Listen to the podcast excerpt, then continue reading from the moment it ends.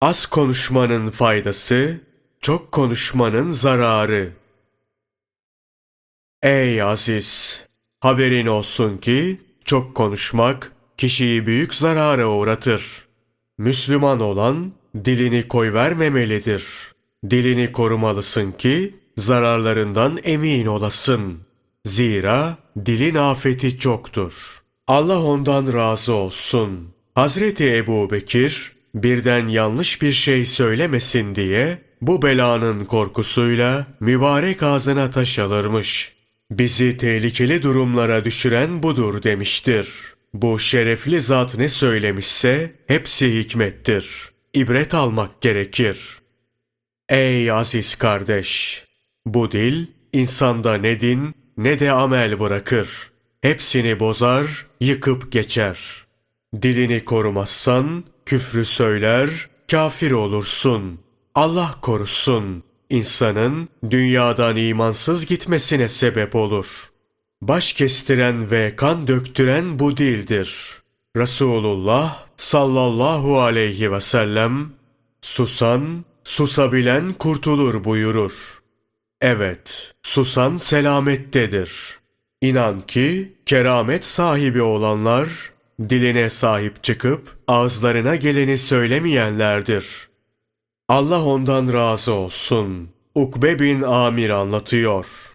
Resulullah sallallahu aleyhi ve sellemle karşılaştığım bir gün elinden tutup Ya Resulallah müminin kurtuluşu neyle olur diye sordum. Allah'ın Resulü sallallahu aleyhi ve sellem şöyle dedi. Ya Ukbe diline sahip ol, günahlarına ağla, evinde oturup halkın arasına fazla karışma. Dili doğru olmayanın imanı da doğru olmaz. Diline hakim olmayanın dini, imanı ve ahireti kalmaz. Hepsi harap olur. Zira bu kişinin dilinden Müslümanlar incinir. Dahası komşuları incinir ki bu büyük günahlardandır.'' Hak Teâlâ Resulü sallallahu aleyhi ve selleme Ya Muhammed ümmetine söyle komşularıyla iyi geçinsin onlara ikramda bulunsunlar buyurur.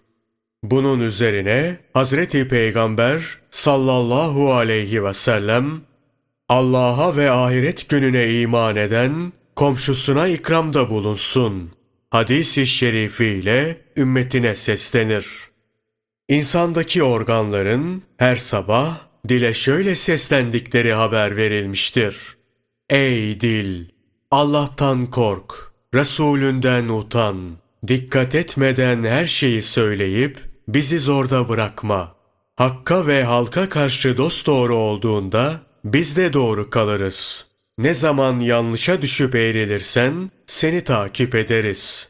İşte o zaman cehennemde birlikte yanarız.'' Allah aşkına doğrudur. Eğilme. Bir bedevi Resulullah sallallahu aleyhi ve selleme gelip Ya Resulallah bana öyle bir amelden haber ver ki onunla cennete gireyim der. Allah Resulü sallallahu aleyhi ve sellem açları doyur, susuz kalmışların susuzluklarını gider, ihtiyaç sahiplerinin elinden tut.'' Hak Teâlâ'nın kullarına hayır istikametinde kılavuzluk yap buyurur. Bedevi, Ya Resulallah der. Bunları yapacak durumda değilim. Resulullah sallallahu aleyhi ve sellem, öyleyse diline sahip ol. Dilinin ucuna gelen her şeyi söyleme. Konuştuğunda hayır olanı konuş buyurur. Hak Teâlâ Nisa suresi 114. ayeti kerimede dilin iyi ve kötü halleri hakkında şöyle buyurmaktadır. Bir sadaka vermeyi yahut iyilik yapmayı yahut da insanların arasını düzeltmeyi emredenleri hariç onların aralarındaki gizli konuşmaların çoğunda hiçbir hayır yoktur. Kim bunları sırf Allah'ın rızasını kazanmak için yaparsa biz ona büyük bir mükafat vereceğiz. Allah ondan razı olsun. Enes bin Malik anlatır. Uhud gazvesinde bir yiğit şehit oldu.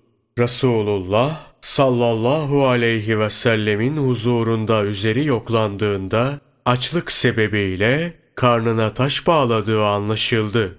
O sırada şehidin annesi gelip oğlunun üzerine kapandı. Ey oğul, saadet senindir. Ne mutlu, ne mübarek, ne bahtlıymışsın.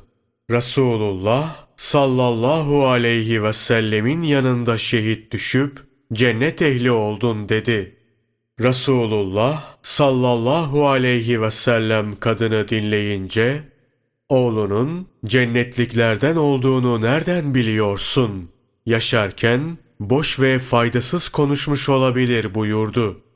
Bu gösteriyor ki boş ve faydasız konuşmaktan kaçınmak lazımdır. Özellikle harama ve inkara düşüren sözlerden, gıybetten uzak durmak.